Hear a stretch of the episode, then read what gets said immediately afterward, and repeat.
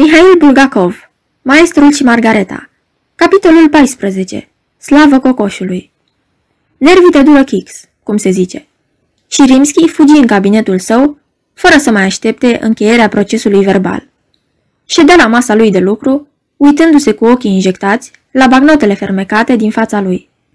Directorul financiar era complet năuc. De afară se auzea un vuiet uniform.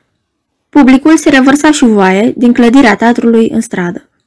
Deodată, auzul încordat la culme a lui Rimski înregistră trilul limpede al unui milițian, care, la drept vorbind, nu prevestește niciodată ceva bun. Dar, când se repetă și sări în ajutor încă unul, mai autoritar și mai prelung, la care se adăugară un hohot de râs și parcă niște huiduieli, directorul financiar își dădu seama că în stradă se petrecea ceva scandalos și obscen și că acest ceva, oricât ai vrea să nu ți seama de el și să-l dai la o parte, este strâns legat de reprezentația dezgustătoare a magului și a asistenților săi. Sensibilul director financiar nu se înșelase deloc. De îndată ce aruncă o privire pe fereastra dinspre Sadovaia, fața îi se schimonosi și buzele șoptiră, sau mai degrabă șuierară, eram sigur. La lumina vie a puternicelor felinare de pe stradă, văzu jos pe trotuar o doamnă numai în cămașă și chiloți liliachi. Pe cap, cei drept, avea o pălăriuță și în mână ținea o umbrelă. Era cuprinsă de panică. Se lăsa ba la pământ, ba dădea să fugă cine știe unde și mulțimea din jurul ei fremăta hohotind. Directorul financiar simți fior de gheață pe șira spinării. Lângă doamna cu pricina se agita un cetățean care voia să-și lepe de pardesiul de vară și, de emoție, nu reușea să-i vină de hac mânecii în care îi se încurcase brațul. La intrarea din stânga se auziră alte chiote și hohote turbate de râs, întrucându-și ochii într-acolo, Grigori Danilovici zări o altă doamnă în desuur roz. Aceasta sărise de pe caldarâm pe trotuar, voind să se ascundă într-un gang. Dar publicul ce se scurgea îi bara drumul și sărmana victimă a ușurinței și a pasiunii sale pentru toalete, înșelată de firma blestematului Fagot, nu-și dorea decât un singur lucru. Să o înghită pământul. Un milițian venea spre nefericită, sfredelind văzduhul cu fluierul său, iar în urma lui se îmbulzeau niște tineri foarte veseli, cu șepci pe cap. Ei erau cei care râdeau în hohote și huiduiau. Un birjar uscățiv, mustăcios și semeț, își opri din goană mărțoaga costelivă în dreptul primei despuiate. Mustăciosul se clizea încântat. Rimski își dădu un pumn în cap, scuipă cu năduf și se îndepărtă iute de fereastră. Stătu câteva vreme la biroul său, trăgând cu urechea la zgomotele de afară. Iscate din puncte diferite, fluierăturile atinseră apogeul, apoi începură să scadă. Spre mirarea lui Rimski, scandalul se lichidă neașteptat de repede. Se apropia momentul când trebuia să acționeze și să bea din cupa amară a răspunderii. Până la sfârșitul spectacolului, aparatele telefonice fuseseră reparate. Trebuia să telefoneze, să comunice neîntârziat cele întâmplate, să ceară ajutor, să toarne la minciuni, să dea toată vina pe Lihodev, să se apere ca să iasă basma curată și așa mai departe. Directorul pusese de două ori cătrănit, mâna pe receptor, și de două ori renunțase să mai cheme. Deodată, în liniștea de mormânt a cabinetului, răsună strident soneria telefonului drept în fața directorului, care trăsări cu tremurat de un fior de gheață. Da, rău mi s-au mai zdruncinat nervii, își zise el, ridicând receptorul. În aceeași clipă însă, se dădu înapoi alb cavarul. Un glas domol, insinuant și dezmățat de femeie, șopti la telefon. Nu telefona nicăieri, Rimski, altfel o pățești. În secunda următoare nu mai era nimeni pe fir. Cu furnicături pe șira spinării, directorul puse receptorul în furcă și se uită, fără să știe nici el de ce, pe fereastra din spatele său. Printre crengile rare, încă, și ușor înverzite ale arțarului, văzut luna, gonind către un nor străveziu. Ațintindu-și, nu se știe de ce, privirea spre aceste crengi, Rimski se tot uita la ele și cu cât se uita mai mult, cu atât îl cuprindea o frică mai cumplită. Făcând un efort de voință, se întoarse cu spatele spre fereastra pe care se revărsa lumina lunii și se ridică în picioare. Nu mai putea fi vorba de niciun telefon. Singurul gând care îl fremăta în clipa aceea era acum să plece mai repede din teatru. Trase cu urechea. Clădirea era cufundată în tăcere. Dându-și seama că de mult nu se mai afla nimeni afară de el la etajul întâi, îl cuprinse o teamă copilărească de neînvins. Nu se putea gândi, fără să se cutremure, la drumul pe care urma să-l parcurgă singur prin coridoarele pustii și pe scări în jos. Luă febril de pe masă bagnotele hipnotizatorului, le ascunse în servietă și tuși ca să-și dea un pic de curaj. Glasul îi sună răgușit, fără vlagă. Atunci îi se păru că pe sub ușa cabinetului său pătrunde o adiere de umezeală și putreziciune. Îl trecură fiorii. Colac peste pupăză, ceasul porni să bată miezul nopții și până și bătăile ornicului îl făcură să tremure. Dar când mai auzi în ușă, întorcându-se încet cheia anială, inima îi se strânse cât un purice. Înfigându-și mâinile asudate și reci în servietă, directorul simți că, dacă mai continuă scârțâitul acela din broască, nu va mai rezista și va izbucni într-un țipăt strident. În cele din urmă, cedând eforturilor cuiva, ușa se deschise și în cabinet intră neauzit Varionua. Rimski simți că îi se taie picioarele și se prăbuși în fotoliu. Trăgând aer în piept, zâmbi lingușitor, rostind abia auzit. Doamne, cum m-ai speriat! Da, apariția asta neașteptată putea să sperie pe oricine, dar constituia în același timp și o mare bucurie. În nodul încălcit se ivise măcar un capăt cât de mic al firului. Ei, vorbește! Hai, mai repede! Zi odată! Zi odată! Hârii Rimski, agățându-se de capătul acesta. Ce înseamnă toate astea? Iartă-mă, te rog, îi răspunse cu glas surd celălalt, închizând ușa. Credeam că ai plecat. Și Varionoa, așa cum era, cu șapca pe cap, se îndreptă spre un fotoliu și se așeză de cealaltă parte a mesei de lucru. Trebuie să recunoaștem că răspunsul lui Varionoa suna cam straniu. Asta îl șoca din capul locului pe directorul financiar, care, în ceea ce privește sensibilitatea, putea concura cu seismograful cele mai bune stațiuni seismice din lume. Cum adică? Ce căuta Varionoa în cabinetul directorului financiar, de vreme ce nu se aștepta să-l găsească pe acesta acolo? Are doar cabinetul lui, una la mână, și două la mână, indiferent pe ce ușă intrase în clădire, trebuia să-l întâlnească inevitabil pe unul dintre pasnicii de noapte, iar aceștia fusese înștiințați cu toții că Grigori Danilovici va mai rămâne câtva timp în biroul său. Directorul însă nu stătu multă vreme să mediteze la ciudățenia asta. Nu de ea iar de lui acum. De ce n-ai telefonat? Ce înseamnă toată halimaua aia cu Ialta? Ceea ce și spuneam, răspunse administratorul, plescăind din gură, ca și când l-ar fi supărat o măsea. L-au găsit într-o bodegă la Pușchină. Cum la Pușchină? Lângă Moscova? Și telegramele din Ialta? Ce Ialta, lua la dracu? L-a îmbătat pe telegrafistul de la Pușchină și s-au apucat amândoi să facă nebunii. Printre altele, să trimită telegrame cu mențiunea Ialta.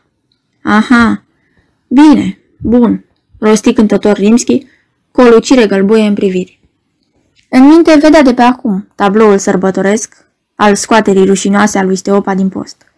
Eliberarea. Eliberarea mult așteptată. Eliberarea de această calamitate numită Lihodev. Stepan Bogdanovici s-ar putea să se învârtească chiar și de ceva mai rău decât numai pierderea postului. Vreau amănunte, țipă Rimski, lovind cu pres papierul în masă. Și Varionoa a început să-i relateze amănuntele. Îndată ce se prezentase acolo, unde îl trimisese directorul financiar, fusese primit numai decât și ascultat cât se poate de atent. Nimeni din cei de față nu acceptase o clipă, ideea că Steopa ar putea fi la alta. Toți se declaraseră din capul locului, de acord cu presupunerea lui Varionoa, că Lihodev se află în Ialta din Pușchino. Și acum, unde e? Îl întrerupse tulburat directorul pe administrator. Unde să fie? Zâmbi strâmb acesta. La miliție, la camera specială pentru desmeticirea din beție. Oho, vai, mulțumesc.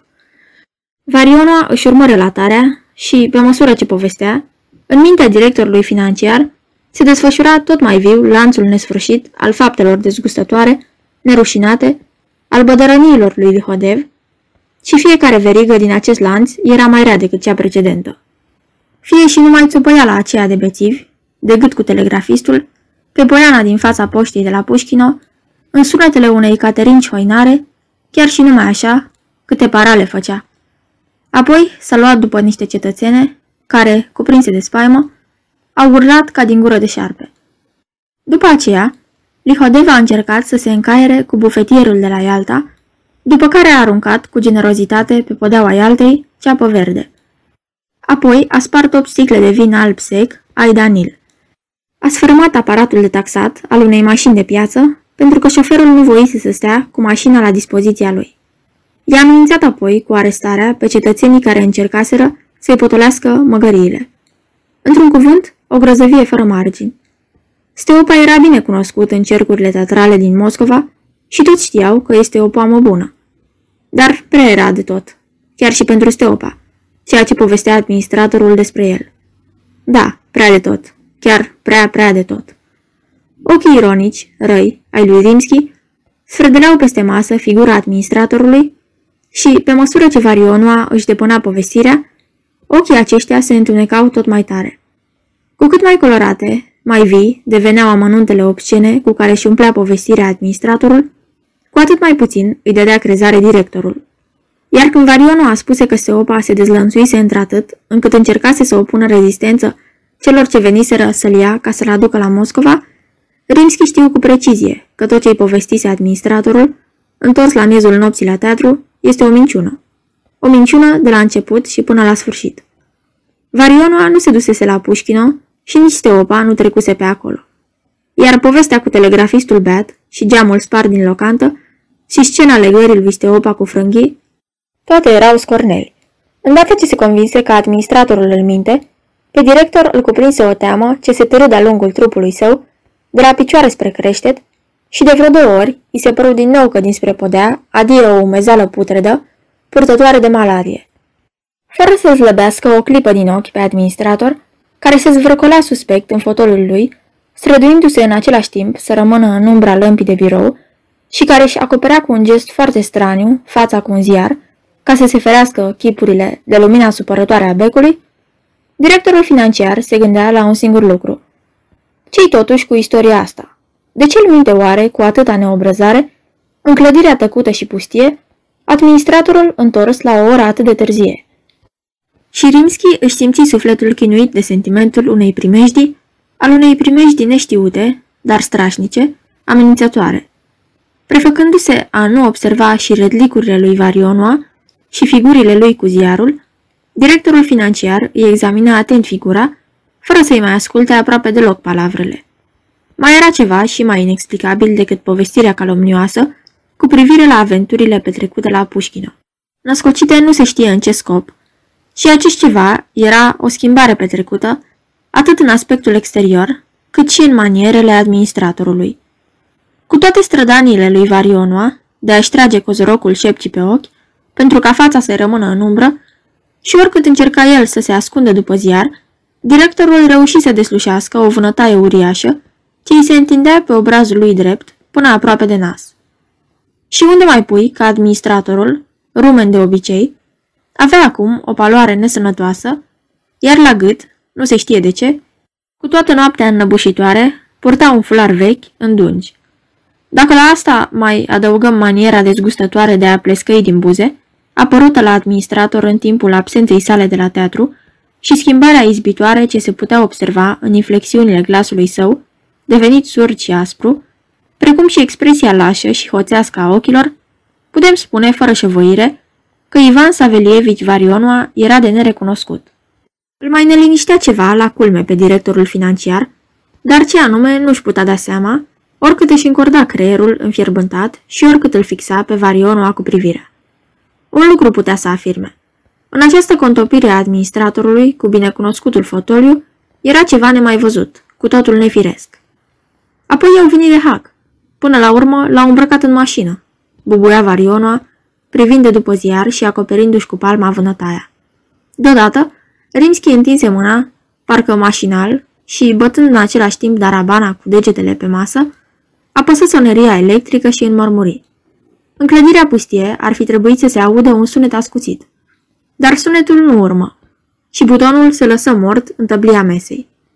Butonul era mort, soneria defectă. Și redlicul directorului financiar nu-i scăpă lui Varionua, care, încruntându-se, îl întrebă cu sclipiri răutăcioase în ochi. De ce suni?" Fără să vreau," răspunse surd Rimski, trăgându-și mâna înapoi și, la rândul său, întrebă cu glas șovăitor. Ce-ai pățit la obraz?" M-am lovit în automobil de clanța portierei. Îi răspunse Varionua, ocolindu-i privirea. Minte! exclamă în gând directorul și, în aceeași clipă, rămase cu ochii rotunjiți de spaimă, niște ochi de nebun, pironiți asupra spetezei fotoliului. În spatele fotoliului, pe podea, se încrucișeau două umbre, una mai deasă și mai întunecată, cealaltă slabă, cenușie. Pe podea se profila clar umbra spetezei fotoliului și a picioarelor lui ascuțite, dar deasupra spetezei de pe podea lipsea umbra capului lui Varionua, așa cum sub picioarele fotoliului nu se așternea nici umbra picioarelor sale.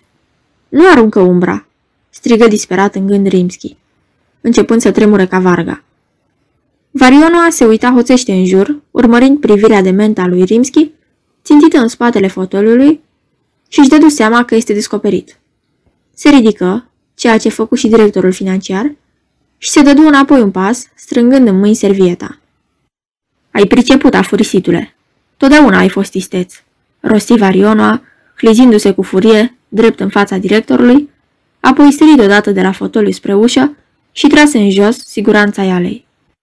Directorul aruncă în jurul său o privire deznădăjduită, retrăgându-se spre fereastra dinspre grădină și, în fereastra asta scăldată în lumina lunii, văzu, lipit de geam, chipul unei fete goale și brațul ei gol, pe care îl strecurase prin Oberlicht, străduindu-se să deschidă zăvorul de jos. Pe cel de sus îl deschisese. Lui Rimski se păru că lampa de pe masa de lucru se stinge și că masa se apleacă. Se simți scăldat, parcă într-un val de gheață, dar, din fericire, cu o sforțare a voinței, rămase în picioare. Nu mai a avut puterea să strige, însă izbuti să șoptească. Ajutor! În timp ce păzea ușa, Varionul a sărea în sus, rămânând îndelung în văzduh și legănându-se. Își agita degetele încărligate ale mâinilor în dreptul ochilor lui Rimski, plescheia din buze, șuiera și făcea cu ochiul tipesei de la fereastră. Tipesa a început să se grăbească, își băgă capul roșcovan prin oberlict, își întinse cât putu, mâna zgrepțănând cu unghiile încuietoarea și zgâlțind rama ferestrei. Mâna îi se lungea, ca și când ar fi fost de cauciuc, colorându-se într-un verde cadaveric. În cele din urmă, degetele verzi ale moartei apucară capul încuietorii, îl întoarseră și rama a început să se deschidă. Rimski scoase un țipă slab și se sprijini de perete, ținându-și dinainte servieta în chip de scut. Își dădea seama că îi sunase ceasul. Fereastra se deschise larg, dar în loc să pătrundă răcoarea nopții și parfumul teilor înfloriți, în casă năvăli o duhoare de pivniță. Moartea păși în pritiul ferestrei și Rimski zări deslușit pe pieptul ei semnele putrefacției. În momentul acesta, dinspre grădină, din clădirea joasă, aflată în spatele tirului, unde erau ținute păsările necesare pentru program, răsună pe neașteptate un cântec voios de cocoș. Cocoșul dresat, gălăgios, trâmbița vestea că dinspre soare răsare, zorile se apropie grăbite de Moscova. Chipul roșcovanei se schimonosi de o furie turbată, o înjurătură gâtuită îi zbucni din gâdlej, iar varionul țipă strident și se prăvăli din văzduh, pe podea, lângă ușă. Urmă un al doilea cucurigu, juna clănțănii din dinți, părul roșcat îi se ridică măciucă în cap. La al treilea cântat, făcu stânga împrejur și-și luă zborul. Săltându-se în sus, întins orizontal în aer, a idoma unui cupidon în zbor, varionul a trecut pe deasupra mesei și, plutind alene, ieși în urma moartei pe fereastră. Un bătrân cu părul alb ca neaua, care nu de mult fusese Rimski, se apropie în fugă de ușă, ridică siguranța de la ială și o luă la goană pe coridorul întunecos. Ajuns în dreptul scării, gemând de groază, găsi pe dibuite comutatorul și-și lumină drumul. Pe scară, bătrânul, care se clătina și tremura ca varga, se poticni, având impresia că îi căzuse varionul în cap. Ajuns la parter, Rimski îl văzu pe portarul de serviciu, adormit pe un scaun, lângă casă, în vestibul, se strecură pe lângă el, în vârful picioarelor, și se furișă până la intrarea principală. Afară, în stradă, se simți oarecum mai ușurat. Își reveni într-atât, încât, apucându-se cu mâinile de cap, își dădu seama că și uitase pălăria în cabinet. Se înțelege de la sine că nu se mai întorsese să o ia, ci, gâfuind, trecu repede strada largă până la celălalt colț, unde se afla un cinematograf, în dreptul căruia clipea o luminiță palidă roșiatică. În câteva clipe, Rimski fu lângă cinematograf și reuși să pună mâna pe un taxi. La rapidul de la Leningrad, ai un bacșiș gras, spuse el gâfâind și ținându-se cu mâna de piept. Mă retrag la garaj, răspunse cu ură șoferul, întorcându-i spatele. Atunci Rimski deschise servieta, scoase din ea 50 de ruble și le întinse prin geamul deschis șoferului. Peste câteva clipe, mașina zbura ca vântul, zruncinându-se pe strada Sadovara. Pasagerul se zgâlția în fundul mașinii și, în ciobul de oglindă ce atârna în fața șoferului, Rimski vedea ba ochii radioși acestuia, ba pe ai săi, de nebun. În dreptul gării, Rimski sări jos din taxi și strigă celui din tâi om cu șorț alb și număr de hamal, care ieșise în cale. Unul pentru clasa întâi, îți dau 30, spuse el, scoțând și mototolind bagnotele din servietă. Nu găsești a întâia, e a doua, dacă nu, a treia. Aruncând o privire la cadranul luminos al ceasului din gară, hamalul smulse banii din mâna lui Rimski. Peste cinci minute, rapidul zvâgni de sub cupola de sticlă a peronului și dispăru în bezna nopții. Odată cu el, dispăru și Rimski.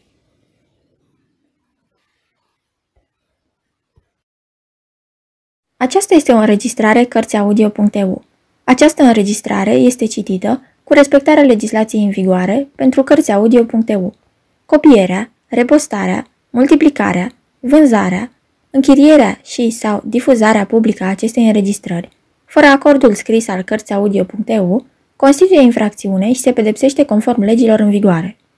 Pentru noutăți, vă invit să vizitați site-ul www.cărțiaudio.eu și să ne susțineți cu un like, subscribe și follow pe canalul de YouTube Cărți Audio.